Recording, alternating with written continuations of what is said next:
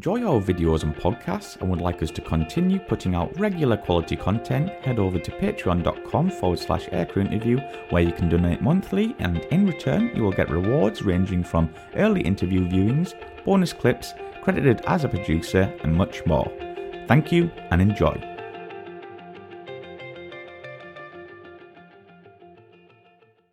Uh, hello, Mike. Uh, what do most pilots, aircrew stub their toes on? Um, well, the memorable thing for me in the Navy was uh, banging my shin on um, on what, what's called a knee knocker. I don't know what the the the, uh, the hole that separates the frames in the ship, and um, I've still got some scars uh, on my shins from taking massive layers off.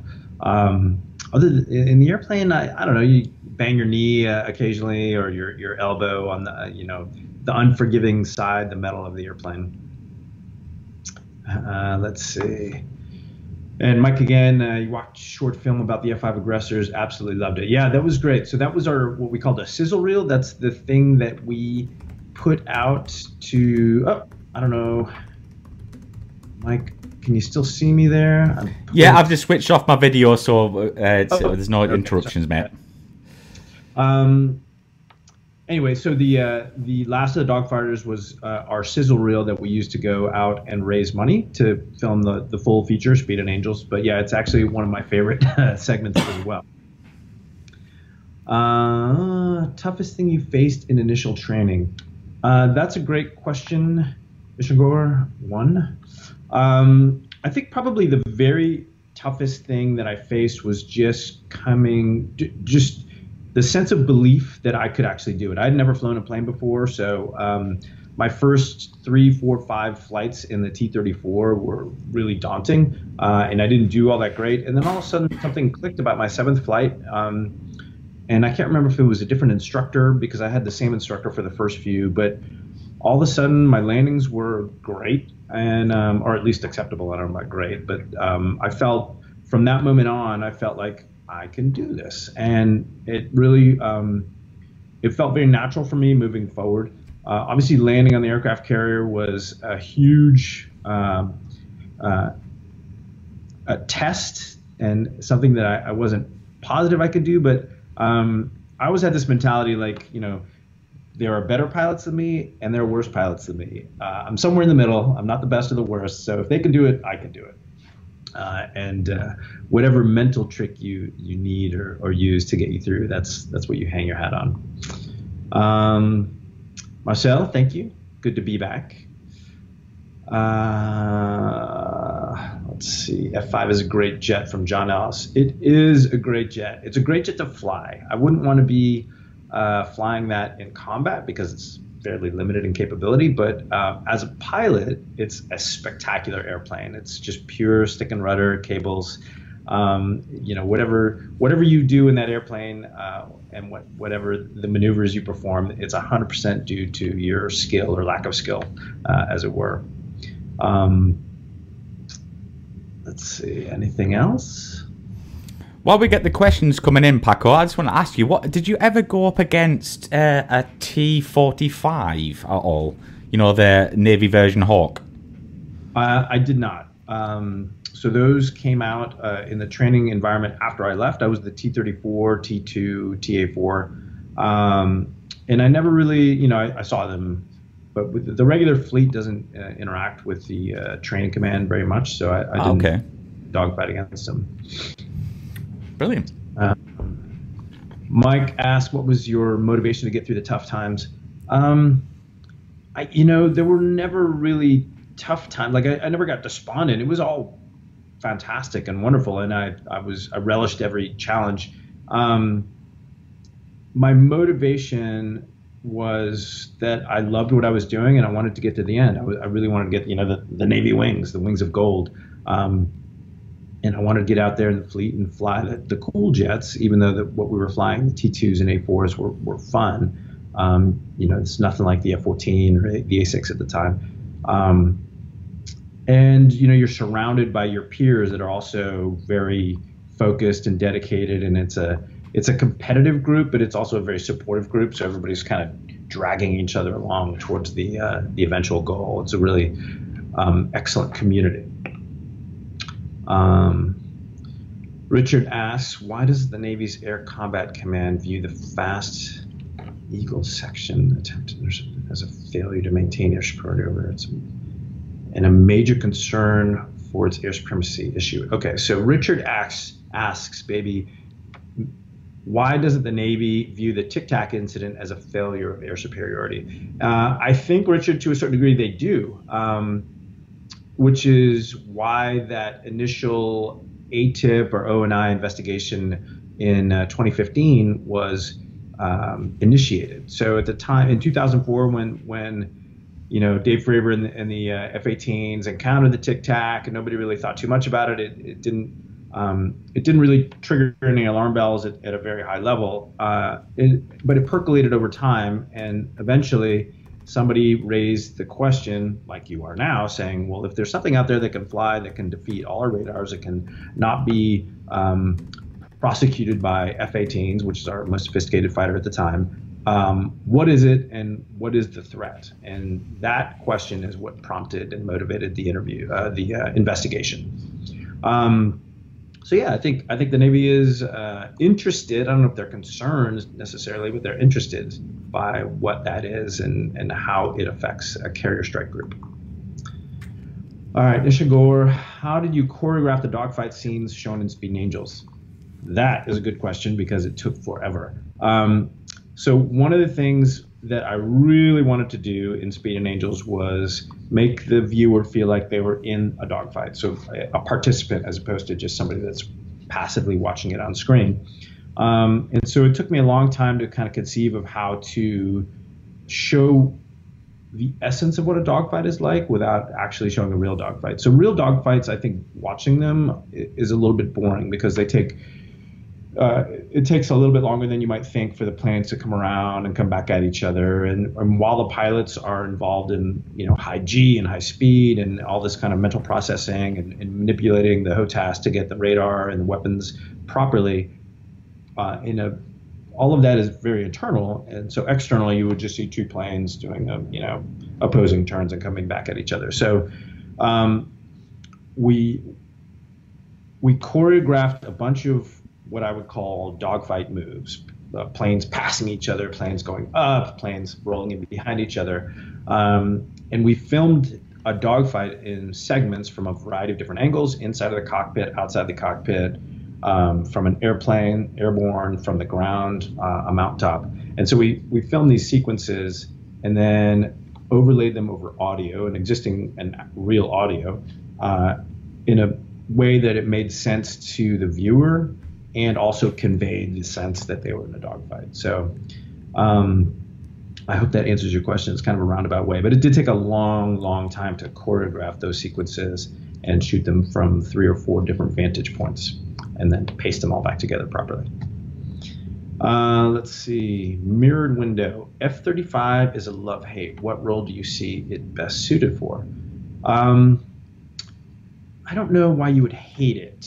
Uh, I think that it's the next um, generation of air combat. So as a pure fighter plane, it's not designed to be a pure fighter plane. It's not a standalone platform. It's not going to go out, you know, single ship and meet an F-35 and you know hand-to-hand combat. Basically, that's not the role of the F-35. Um, the F-35 is part of the new way that we uh, treat air superiority. It's a connected battlefield. So there's um, this incredible data link system that receives information from you know satellites, from people on the ground, from ships, from B-52s, uh, from all the F-35s and F-22s in the network, and eventually Hornets, Rhinos, um, and it builds this incredible battlefield picture. And then the F-35 can execute on that information, and it can quarterback um, you know, other planes like F-15s and and uh, Super Hornets to go out and be missile shooters, and you can target something from a different airplanes, data link. So the way that air combat is going to be fought uh, moving forward is completely different than the way that it's been done before. Um, so it is a very capable platform. We just need to change. We, meaning the, the general populace that loves airplanes, needs to change the way we view uh, fighter planes. So I don't know if that answers your question, uh, mirrored window, you can you're certainly welcome to follow up if you have some something else that you want to know. Neil Osborne, what was your scariest carrier landing? Oh, that's a good one. Uh, I had a single engine landing in the A6 at night because I was flying. Um, we were uh, out doing what's called blue water ops, which is operations uh, beyond any divert. So you have to come back to the ship or eject. Those are your basically your two options. Um, and I was flying. Uh, you know, we're in the middle of the Indian Ocean. We don't really have any tasking, so a lot of times the ship will just send you out to check out all the um, surface contacts in the area and take pictures, and it's it's practice and it's also good intelligence gathering for the the carrier. So it's called double SC, um, and we were out doing double SC. My uh, bombardier navigator and I, and as we're passing, we're maybe at 100 feet, doing 400 some knots, and as we're passing this this container ship, all of a sudden there's a massive banging coming out of my right engine, and I sort of don't know what it is, and and my navigator Mike Guard goes pull up, and I'm like, oh yeah, I should pull up, um, and so I pull up and slow down, and it turns out my right engine had seized, um, and uh, it was no longer working. Um, and so I went back to the ship, and um, it's Indian Ocean, which is very hot, very humid. Um, we were relatively heavy, so the ship had us dump down and then burn down uh, even lower than um, than we could dump. So we, we had enough gas for maybe one to one and a half to two passes. Period. Single engine. Um, fortunately, it was a nice night. It was calm, uh, but it was I was I was a nugget, so it was my first deployment. I'd maybe 50 carrier landings, 60 total. Uh, and uh, I'll just never forget, you know, I was circling about four miles after the ship as the sun's going down and, and it's getting dark and trying to burn that last little bit of gas down. And the captain of the ship came up and said, All right, that's enough. Come on and bring it aboard. And I was like, Oh, okay. Um, and it's it's kind of a, a, weird thing knowing that you know it's not just you and the airplane and the LSOs. Like five thousand people are watching you at this point because you're an emergency aircraft and there's a TV in every compartment. And uh, obviously the the, the landing uh, was fine, but I mean my heart was in my throat and it was it was pretty scary. Um, Mike Ryan asked, during your career, how did you find working with the British RAF RN crew and aircraft if you had this experience? I did not directly. Um, I had, and I think I told the story last time, but I had this great um, mission over Kuwait uh, when I was flying A6s. So later on in that deployment that I just talked about, the single engine landing, um, we were off the coast of Kuwait. Um, this is 1992, so it's not too long after the you know the 91 Gulf War, and uh, we got this message that we're going to do a, a, coordinated strike that was opposed. So it was going to be two A6s. I was leading a, a section of two A6s. There were going to be two Kuwaiti uh, Hornets, F-18 Charlies, that were going to come and escort us to the target. Um, there were going to be two Kuwaiti A4s, so the A4KU, which was a really cool A4 if you know anything about those, and they were going to go to the target but in a different way, and we were going to be opposed by uh, British tornadoes, tornadoes, however you pronounce that, and uh, all of this was done via message. So nobody, there was no face-to-face briefs, there was no actual voice contact. It was just you know be on at this place at this time on this frequency at this altitude, and everything will go swimmingly. So, you know, I'm a young guy. It's my first cruise. I'm like, sounds great. I'm in. Um, so we show up. We're rendezvousing. All of a sudden, these two Hornets show up. You know, I give the guys a thumbs up, and then I see the uh, the A4s show up as well. And the way it's supposed to work, Kuwait is a very small country. Uh, you know, it's a city state essentially. Um, the A6s and Hornets are going to go counterclockwise to a target. We're starting out over the ocean and the target's on the west side of, uh, of Kuwait along the Iraqi border.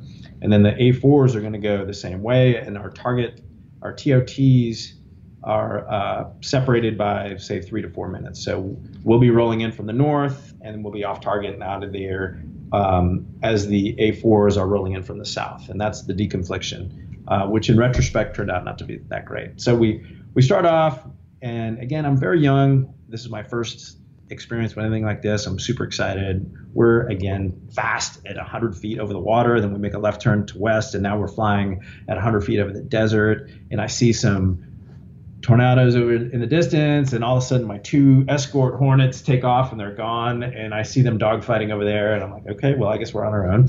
Um, and we reach the target, and um, I do a it's a low pop, so I'm coming in low, and my navigator and I and our wingman pop up to maybe 2,000 feet, and I'm in the dive, and I'm looking through my um, gun sight at the, uh, the the bombed out hangar that I'm supposed to be simulating diving, and all of a sudden an A4 zips right below me, maybe 200 feet below me, going in the opposite direction. Um, one of the Kuwaiti A4s. He was early on his time on target, and I simulate dropping my bomb. And as I'm coming off, there's a tornado rolling in on me, and so I get involved in this big dogfight. Um, and I'm trying to hold him off. We're like between 500 and 1500 feet, just rolling and rolling. And as I'm in the middle of this, a a Kuwaiti Hornet comes in and jumps the tornado, and I'm able to bug out. And my wingman and I are bugging out as fast as the A6 will go, so maybe 500 knots at 50 feet over Kuwait.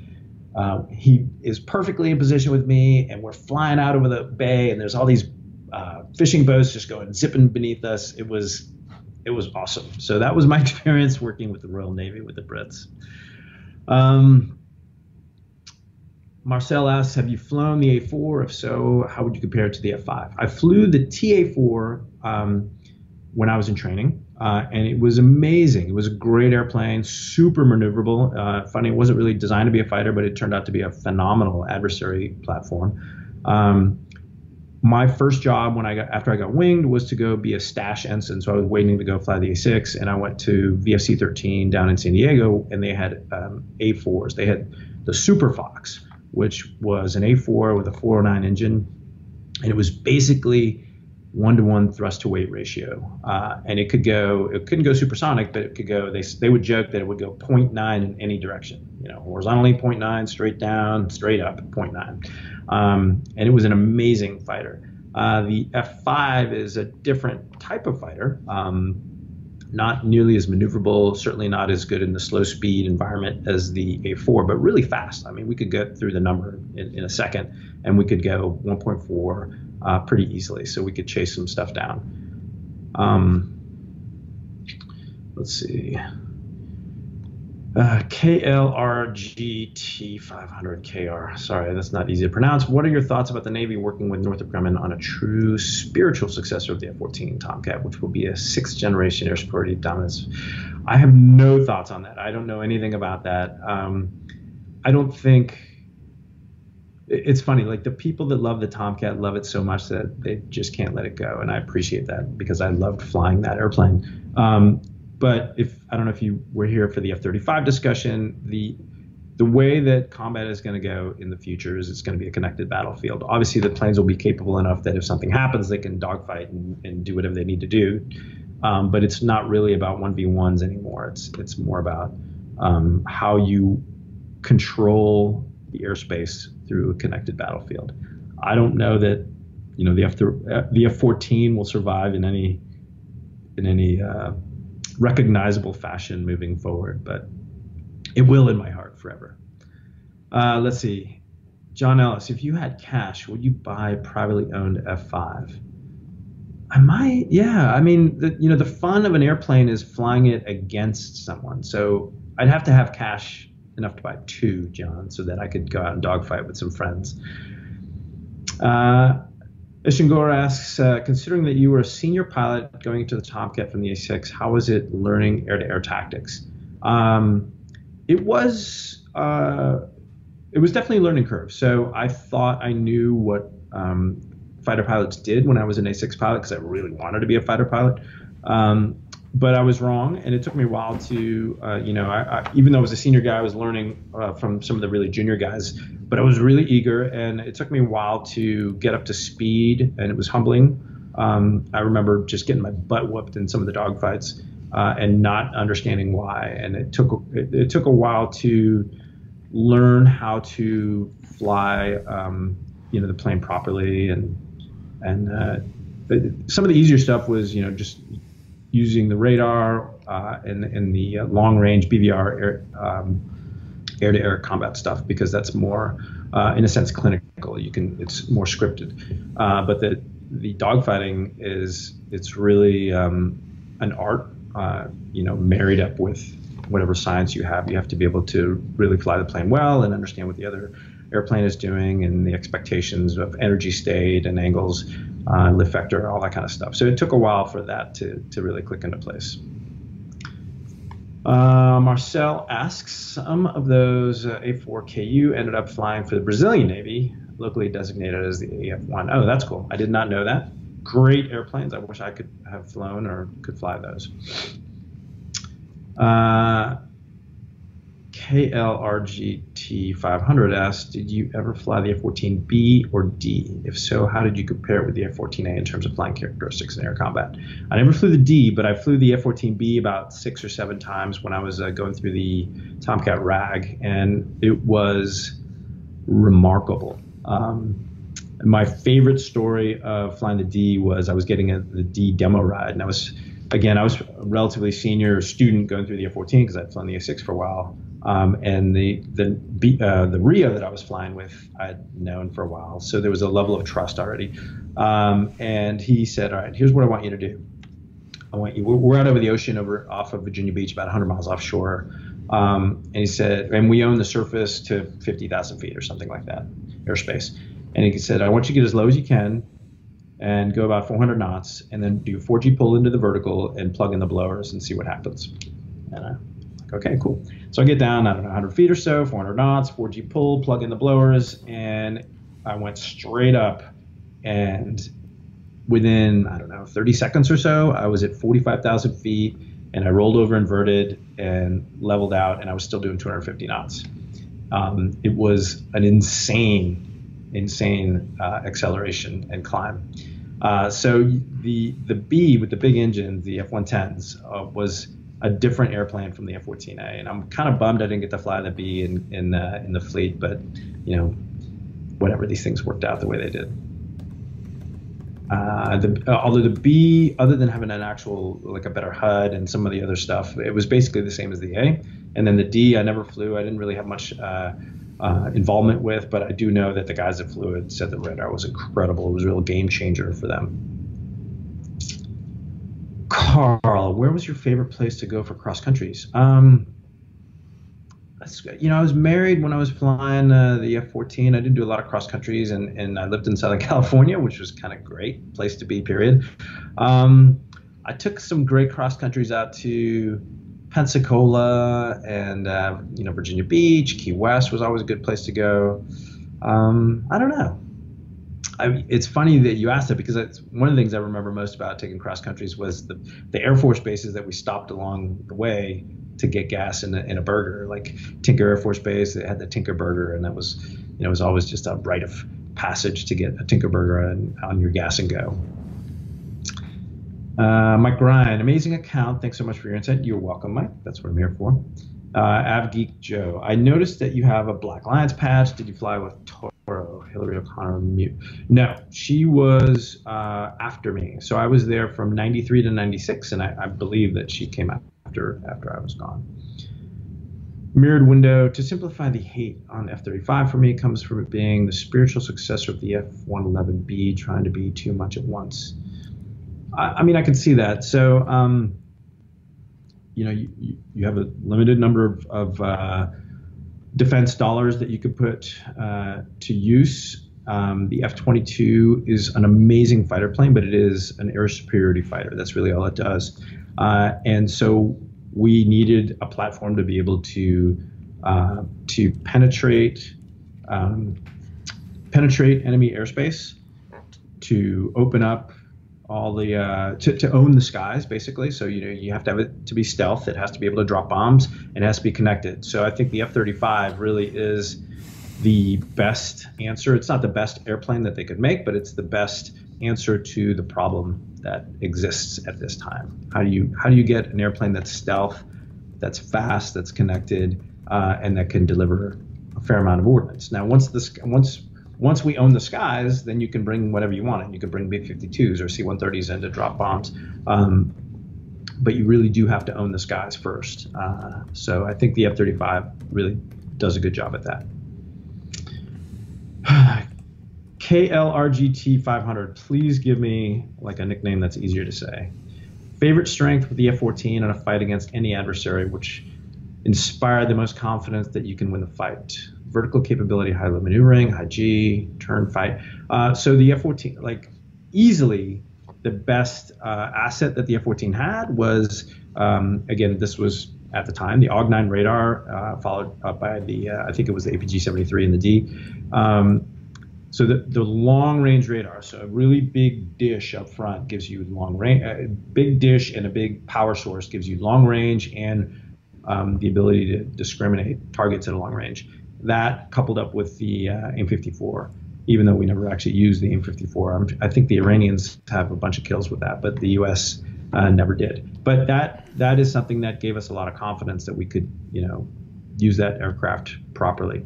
Um, once we got into visual range, we were probably the underdog in that, certainly against uh, a Slick Hornet or F 35, I'm sorry, Su 35, Su 27 category aircraft.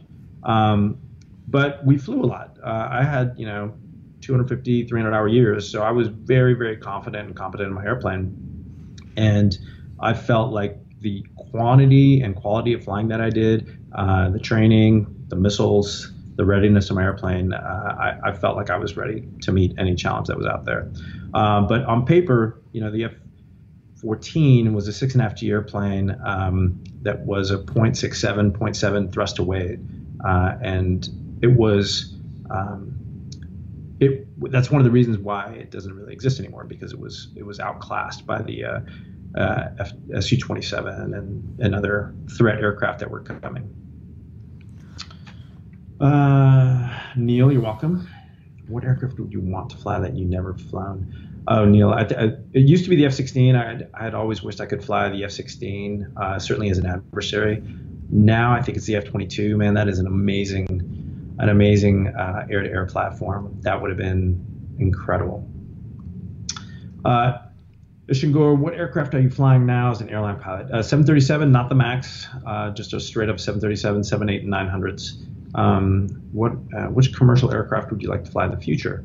Uh, you know, for me, the air, airliners are just airliners. They, they are a means to an end. So um, I would like to fly internationally uh, again, which I should be able to do sometime in the next uh, year and a half to two years. Uh, so that would probably be the A330 um, or the 777, more, more likely the A330. Uh, AvGeek Joe, thanks. Big fan of you both, and thanks for being so available. My pleasure, for sure. Uh, air crew interview. Mike asks, I always wanted to know why Navy crews always overlap their patches on the jacket because we love them so much that we can't get rid of them. Um, I don't know. They, you know, Navy guys in their jackets, uh, you know, we just love our patches. Uh, it's shameless. Um, you know, there's, I'm sure it violates multiple regulations, but nobody ever really came after us, and it looks cool. I like it.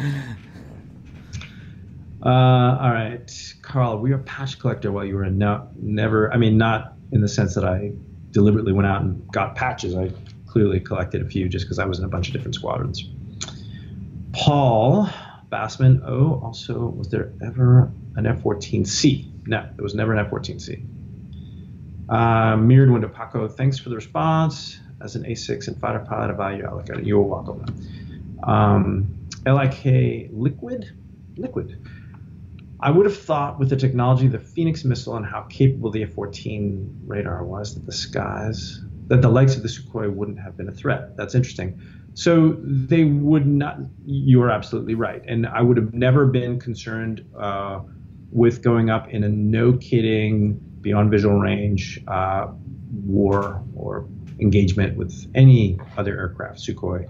But you know, if if the rules of engagement preclude a 200 mile Phoenix shot, then you you know you, now you're starting to get into uh, within visual range, and the Su-27 is a very capable uh, maneuvering aircraft. So, you know, would have been a would have been an interesting fight. I think would have, you know, they had a better uh, thrust to weight, they had better turn, and uh, you know, I had the confidence that I could fly the hell out of my airplane. So, it would have been interesting. Joe D triple seven. I've heard that the U.S. Navy is more flexible, variable in ACM training tactics, while the U.S. Air Force is more structured, rigid, and tends to repeat the same things over and over again. Any thoughts on this? Um, I, I, don't know. I don't know how the Air Force does their BFM training. Uh, I do know that they are really good. Um, I've fought against them a number of times. Uh, BVR stuff, they are amazing. They are really, really good. Um, but again, that's as you mentioned and I mentioned earlier, that's very scripted, um, and it's. Uh, I'm not going to say it's easier, but you you can uh, you kind of know what's coming and you know where your turn points are and your shot points are and stuff like that. But they are really good. Um, and very, very professional. Not that the Navy isn't, but I was always very impressed by the Air Force BVR work. Uh, within visual range, you know, I, I, flew against some guys that were really good and some guys that were, you know, not as good. I, I flew against them uh, both in the Tomcat and the F5. Um, not a super uh, lot of exposure to them, but uh, you know, they, they seem to be as good as Navy guys. The best, actually, some of the best guys I ever flew against were the Marine Corps fighter pilots, and they were really, really good. Uh, R Sharp, any comments on the 737 MAX from a pilot's perspective? Uh, I do. I mean, I, I feel like um, Boeing really let everybody down. I think uh, the 737 has been around since I think the 60s. Uh, not a ton of work has been done on it to improve it as an airplane, other than putting uh, some new wings and engines on it and keep stretching it out. Um, what they did with the Max uh, in terms of um, putting in a, a software um, safety um, that would prevent you know the airplane from stalling when it was in a in a bank um, is not unusual. Uh, you know, any of the big airplanes that are out there right now uh, have those sort of uh, laws that help prevent the planes from stalling or help prevent the pilots from exiting the safety envelopes but it's the way that that was done. It was done in the cheap, um, you know, a single point of failure. Uh, not the best engineers involved in designing the uh, the software itself. Um, it's it's really disappointing to me. Um, so I, I, the concept was not unusual, but it was the execution that was incredibly below par. Um, and you know, somebody somebody should burn for that. That is really um, disappointing. Uh, KLRG T500KR. I have read the F-14 B and D with the GF-110 uh, engines with so much thrust in Zone 5, it would accelerate vertically. In your experience with the F-14A, could it accelerate vertically in full Zone 5 afterburner? No, it definitely could not. So the F-14A, um, I don't remember exactly what the thrust was, but it was roughly 0.7 um, thrust to weight. So uh, you know, even uh, even if you were going incredibly fast and tried to you know point yourself vertically and plug in the afterburners, uh, gravity would be able to uh, you know eventually win the day. Uh, the fastest I ever went though was an F-14A. Um, there's a profile, and I forget the name of it at this very moment, but it's named after a Russian. Um, uh, Rutowski climb, I think maybe something to that effect, where you know you you climb at 0.9 until you get to a certain altitude, and then you bump the nose over and uh, accelerate to 1.3, and then as you're accelerating, you, you start climbing, and that's as fast as you'll get. Um, and I did that on a, in a slick F-14A that had just come out of uh, um, rework facility. So it had no tanks and rails on it, and uh, we were out off the coast of San Diego in the supersonic area, and my RIO and I were like, hey, let's see how fast we can get this thing going. And we got it to uh, 1.7, which was pretty fast. And then uh, I got uh, dual compressor stalls, which is very classic TF30 garbage. Uh, scared the hell out of me, out of both of us. But anyway, that's that's as fast as I ever went on an airplane. Marcel asks, can your Yak provide you the fix for the G and the thrill? If you move to the A330, you are welcome to Switzerland. Oh, well, thank you, Marcel. Um, the Yak, I mean, it does, you know, it does a good job. It's not the same. Uh, there's there's more to flying in a fighter plane than just climbing into a fighter plane and going flying. You know, you're part of this big mission. Uh, there's all kinds of people involved, uh, both in the air and on the ground, and and you really feel like you're part of something that's uh, like a big game. You get the butterflies in your stomach, um, especially if you're launching from an aircraft carrier, because it's just it really feels like a coordinated effort to get everybody airborne, and you know all the engines are starting at exactly the same time, and there's people scurrying around. So it's it really feels like you're part of something that's bigger than yourself, which is fun. Um, and obviously there's the thrill of going out and and, and manipulating uh, the the machine through the the briefed maneuvers to get yourself uh, you know into aerial combat and you know do all, all the missiles and stuff like that. Um, the Yak is super fun to fly. It's challenging. I'm not. Uh, I'm. I've got maybe a couple hundred hours in this tailwheel airplane now. It turns like crazy. It pulls nine Gs without even thinking about it. Um, so it's really fun. It's fun to go out and dogfight, but it lacks. It's just a little bit below, or maybe a lot below that sort of big game feel that uh, we used to get. Uh, check your 677. Can you enjoy flying general aviation aerobatics after all Navy jets? Uh, I think that overlaps a little bit with the previous question. I do. I really enjoy it. I enjoy the challenge of flying. I, I have access to a Bonanza as well, so I take my family flying in a Bonanza, uh, and it's fun to go places. I, I like flying. Um, it's not the same, um, and it never will be. But that's fine. Um, fighter pilots, like athletes, you know, they die twice. Once when you're once when you finished uh, with your young and thrilling career, and obviously the next time when you you exit life. But um, it is still fun flying uh, more normal airplanes. I do get a thrill out of it.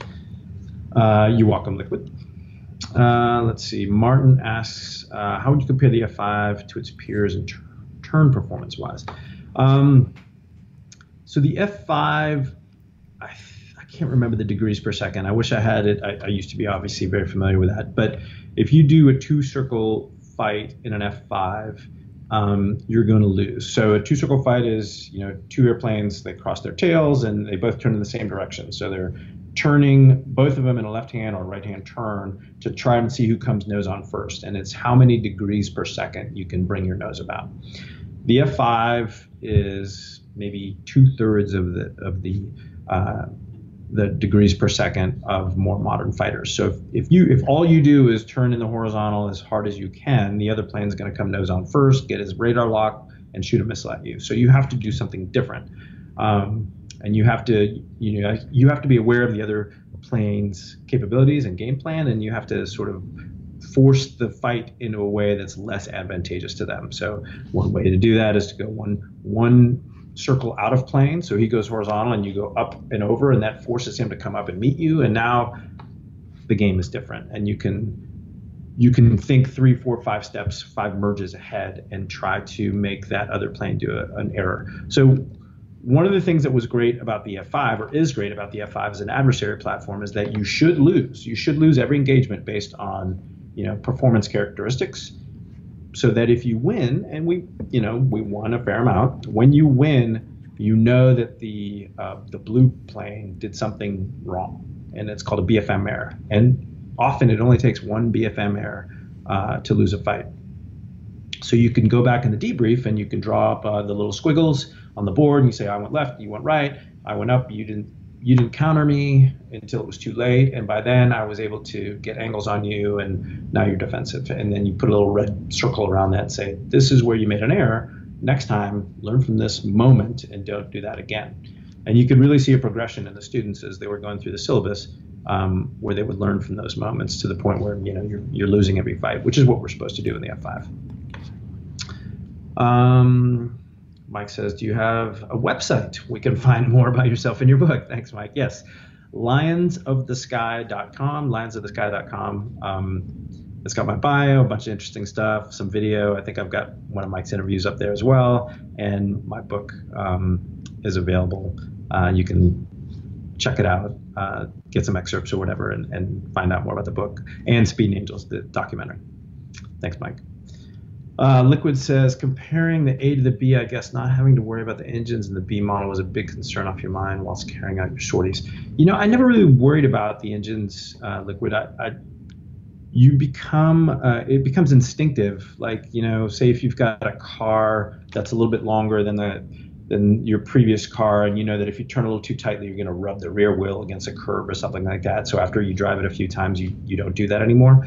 It's sort of the same mentality when you're flying the when we were flying the A. You knew that there were certain high angle attacks with some side slip that would cause the inside engine to compressor stall. So you just after a while instinctively avoided those. Um, the B guys, and I, I I flew the B like I said about five to seven times, so I never really got competent in it, and I didn't fly it in the fleet. But I I talked to some guys in the bar, which is where pilots do their best talking.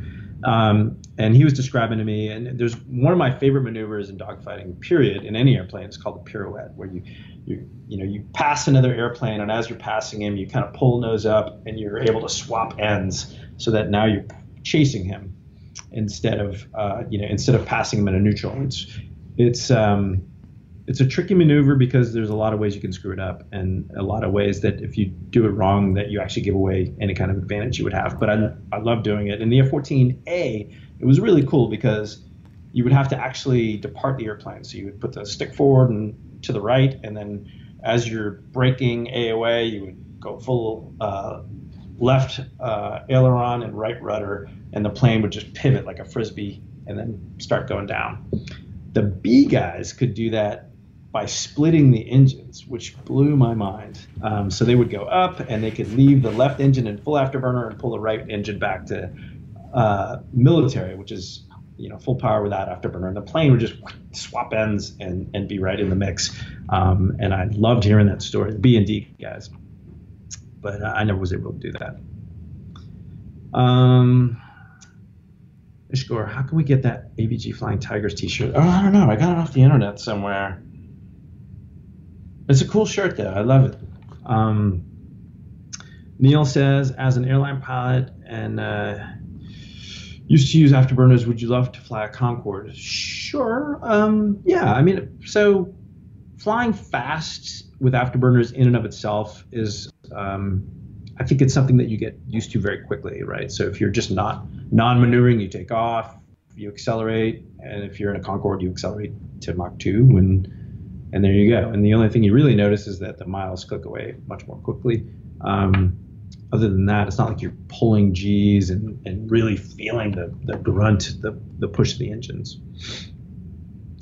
SPQR 77, have you been back to Italy? I go to Italy every year. I'm there every year, every summer, uh, at least. So, uh, yes. KL RGT 500.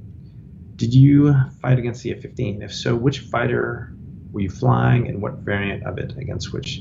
So, I did. I fought against the F 15, Charlies, um, and Strike Eagles when I was flying F 5s. And when I was fighting against the Charlies, it was all BVR stuff, so we were dead well before the merge, uh, which was kind of a bummer. Um, but against the Strike Eagles, we got to uh, actually get engaged, and that was really fun. Um, you know, I don't, I, I can't make a generalization on communities based on a couple different engagements, but um, my experience was that the Strike Eagle guys weren't as good in the BFM arena, which makes sense because they were mostly air to ground uh, pilots um, that did a little bit air to air, whereas the Charlie guys were pure air to air. Um, but it was fun. It was super fun. Uh, you know, it's always fun fighting a dissimilar aircraft. Uh, Tammy Marie Purdy the Flight Museum in Everett, Washington, and Disney actually own the patent. Patent for what? I didn't. I didn't spot that. Uh, Beetlejuice Fly. Flown any WW2 fighters in World War II? No, I have not. Um, a good friend of mine who was actually uh, the subject of Speed and Angels, Jay Consalvi, has done a bunch of warbird flying. He's flown F4U Corsair. He's flown P-51. He flew a Yak-3 uh, uh, Soviet airplane, um, and maybe some other stuff. He's oh a T6. He owned or owns a T6. Uh, I've never done it other than my Yak, which is not really a warbird. It's it was built in 1984, so it's you know relatively recently made airplane. Uh, I don't have any other uh, tail dragger time. Uh, liquid. Wow, to be honest, it sounds like it would be a lot more fun doing it in the A model there's a lot more to the maneuver that way. That's awesome. Thank you. Uh, I don't know if I would agree with that. I mean, it's nice to be able to, um, like, more is better. Like, I think it would be better to fly the F 22 than the F 14A, even though it was more difficult to fly the F 14A. Um, it's a better airplane and it allows you to offload some of those, like, stick and rudder things that you have to do and allow you to conceptualize a better way to execute a dogfight, if that makes sense. Um, there, you know, when you're flying a less capable airplane, there's a certain portion of your brain power that is flying the airplane, um, and so that gives you less ability to uh, to to be able to execute your weapon systems and tactics. So, uh, what was the main difference between the F5 and the T38? I never flew the T38, but uh, uh, I know enough about it. So the F5 had bigger engines, uh, has uh, leading edge extensions, a shark nose in the front, um, a radar. Also, single seat was what we were, for the most part, 99% of the time we uh, single seat versus T38 is two seat. And we have leading edge slats and flaps that we use as maneuvering devices as we're dogfighting. So, and that makes a massive, massive difference. Um, so you could, you know, as, as you're getting involved in a BFM engagement, you start turning and you pull out your uh, leading edge slats and, and flaps to to increase the camber of the wing and, and your degrees per second. It's a pretty big difference actually. Uh, beefier landing gear was designed. The uh, T, the F5 was designed to uh, potentially work off of unimproved fields, so like dirt fields and stuff like that. Um,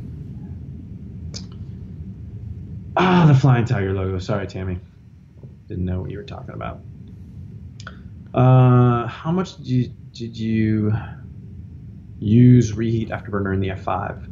Uh, afterburner is used the same basically in every airplane. You use it when you need it. When you need to go fast, you plug it in, and, and then in your head, you're counting the seconds because, uh, you know, like in the F-14, we have 20,000 pounds of gas, and afterburner burns 2,000 pounds per minute, so you could be gone and you could be empty in 10 minutes. Um, so you're very cognizant of the amount of time that you were uh, plugged into to the blower. Um, so dogfighting, and you know, if, if, you needed to get up to speed for an engagement, uh, you you would plug it in, but you're very conscious of the amount of time. And also, when you're coming back in to go for the overhead, sometimes you get yourself up to 600 knots. Neil Osborne, thank you for your time in military service. You are welcome, Neil. It was my pleasure. Uh, Mick Pen 14, loved Speed Angels. I noticed a couple of shots that you and Jay on a, uh, uh, with you and Jay on a carrier had you transferred back to the fleet before filming was completed and when you're making a cameo? Um, very observant. Uh, I was not in the fleet. I was still I was a reservist, um, but I was going out to the carrier uh, and I asked if it was okay if I wore a flight suit because that's what I was used to wearing on a carrier. Uh, and they were fine with it. So I, I, showed up. I was a commander in the reserves at the time. I showed up in my flight suit and flight gear. I mean, a flight jacket, and um, I was kind of it was in, essence, in essence a cameo because I wasn't supposed to be on camera, but uh, Peyton Wilson, who was the director, just kind of got us talking and chatting in the in the wardroom, and um, it turned out to be a cool shot, and I'm I'm glad it was in the movie. What was the fastest you had flown your F-14, and what was the highest altitude you went up to? So I I covered this earlier. I went to 1.7. 1.67, so I basically 1.7 in the F-14A before I had a dual compressor stall. And the highest I went was 45,000 feet in the F 14B in about 35 seconds, pure vertical. Uh, I'm sure it would have gone higher, but we were heading towards the top of our uh, airspace, so we, we pulled over. Um, Martin, as a fighter pilot, what do you consider the most essential characteristics needed for a good fighter? Um, those have changed over the years. Those essential characteristics. We touched on it a little bit earlier in the F-35 discussion, but you know, back in World War II, you needed something that could go pretty fast and shoot, uh, you know, and have a long range. Um, and then maneuverability was uh, critical, but not, you know, essential. Like uh, the uh, ME-109 was more maneuverable than the P-51. It turned out the P-51 was a more successful fighter in the long range for a variety of reasons. Today, what makes a good uh, fighter airplane. Um, you know, you, you, need to have that connected battlefield, so that data link awareness. Uh, you have to have all these incredible sensors and sensor fusion, which is the ability to take all this data, the radar data, the infrared data, um, the camera, the actual camera data. Is, you know, I don't know if you, the F-35 has cameras embedded in its skin, and you take all of that stuff, the radar warning uh, um, information, and you mush it into something that is usable for the air crew while he's going, you know, 1.4 Mach and potentially being shot at. So that sensor fusion is really critical as well. There's an insane amount of information that fighter pilots are having to deal with now, um, and to be able to uh, collect that data and then uh, put it, make it available to the pilot. Um, so that he or she can use it properly is really critical. And then obviously you need speed and you need stealth. Um, you need the ability to deliver weapons. Um, so uh, there's there's a lot uh, that goes into it, and you know the F-22 is a different beast than the F-35, and then the sixth generation fighters. I don't I don't know what they're going to be, um, but it's probably pretty damn space age. Uh, just seeing what the F-35 can do already. Uh, Mike says we have 15 minutes left, so get your questions in.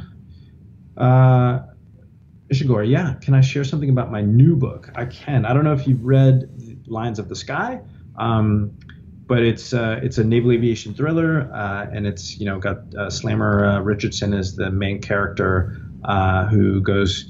You know, he's an instructor, and uh, he ends up with some of his students in this big battle in the South China Sea, um, the climactic battle scene. So the next book is called The Dragon, and it's a sequel. It's it continues Slammer Richardson's um, adventures. Um, he, I, I, think I'm going to share like the, the prologue because it's a pretty shocking prologue pretty soon on my website. So uh, go to that. Uh, I think there's going to be a way to sign up uh, on that pretty short, pretty soon to uh, to be able to get an excerpt from the book. But um, basically, it involves Iran. There's some F-14s in there. Um, Slammer gets shot down and and everything that happens after that is is fairly dramatic. So I hope that answers a little bit of your question. Uh, Beetlejuice, uh, can you tell us one of your scariest moments in your flying career, if you had any, not the TF-30 style? uh, that was a scary moment. Um, I let's see. I had a plane crash, and I think I mentioned this last time. I, I crashed in F5. Um, in Reno landing, uh, and I had a really big crosswind. And, and the synopsis uh, is that the plane went off the end of the runway, rolled over, and the canopy broke, and the really uh, thick plexiglass that the canopy is made of broke into these razor sharp shards like daggers. And as the plane was upside down and, and sliding a little bit, the daggers bent back and cut my neck. I got a scar right here, uh, but it cut my neck uh, just deep enough to leave a scar, but not deep enough to cut my carotid or my trachea or anything like that. And I was hanging upside down with a shard in my neck, uh, you know, waiting to be rescued for quite a while. So that was probably my scariest. Um, Ishiguro asks, uh, is there any chance that I might do a sequel of Speed and Angels? Um, I've been asked over the years to, you know, there have been some discussions about doing another um, uh, TV show like Speed and Angels, but uh, it's just never, you know, I've had a bunch of meetings with a variety of different production companies. Nothing's ever really come of it. Um, I'm happy to do it. I think the Navy would like that. It would be fun to do, but that's never come up. It's never been able to get past the meetings stage or re- release for a wider audience? Well, it's on the internet. I don't know how much wider you can get than, than the internet. Uh, Joe D777, do you happen to recall the G onset rate of the F5 and the F14? Well, the G onset rate was whatever you pulled. There was no um, there was no metering to it. You know, there's a stick, and if you snatched the stick back in your lap, the onset rate would be faster. And that's how most of our overstresses happen. Like you you'd be coming to emerge doing you know 450 500 600 knots and uh, you'd either be surprised like my highest g ever was something like i don't know 11.9 g's. And i was flying in a two-seat f5 with a flight doc in the back seat. And we were we had finished up a huge furball engagement and we're trying to bug out. So we're um, we're accelerating and going downhill.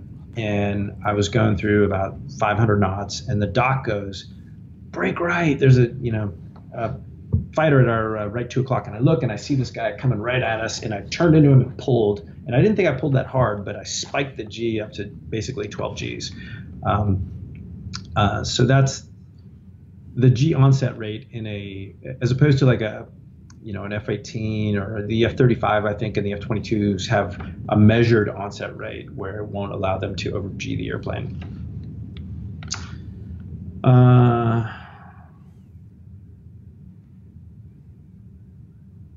Ishigor, yes, I've read Lions of the Sky. I loved it. Thank you. I appreciate that. I hope you like the sequel as well. Uh, Tammy Marie, uh, my great uncle J.G. Bill Litter of the Grim Reaper Squadron started Dragon Red One. Okay. Um, R Sharp. It's too bad they didn't have better cameras to film those last F-14s before they were retired. I agree. Um, and we, you know, we have some great HD footage of the F-14 uh, in Speed Angels. Um, but you know, we filmed. Uh, I think it was April of 2006 is when we filmed the air-to-air sequences with and, and the ground-to-air sequences with the F-14 and the F-5s, and the plane was retired from service just a few months later in September. So we we got the last, the last of the good stuff, and we we have I have like 200 hours maybe of uh, HD F14 footage sitting in my garage. I should probably do something with. Uh, I think that's it. Yeah, thanks again, Paco. It's it's it's been an absolute pleasure. Yeah, it's my pleasure as well. Thank you all for listening and sending in great questions.